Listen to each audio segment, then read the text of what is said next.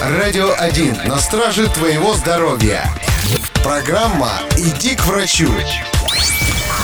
Привет, друг! Никотин – это страшная вещь, и честь и хвала тем, кто может от него отказаться. Но некоторые в попытках облегчить себе жизнь переходят с обычных сигарет на электронные.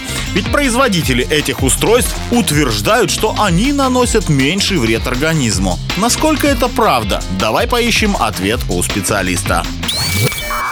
На первый взгляд, электронные сигареты могут показаться манной небесной, ведь они лишены всех тех ужасных вещей, которые подрывают наше здоровье. В них нет аммиака, окиси углерода и уж тем более канцерогенов.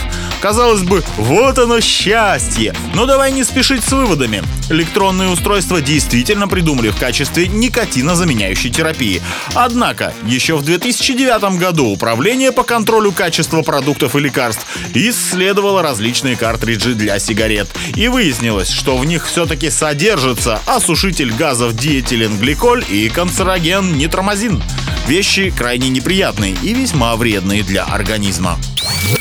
С тех пор ничего не изменилось. Производители до сих пор продают картриджи, состав которых напоминает ядерную смесь заправского отравителя. Так что пока ты борешься с никотиновой зависимостью, твой организм загрязняется убийственным коктейлем из опасных химических элементов.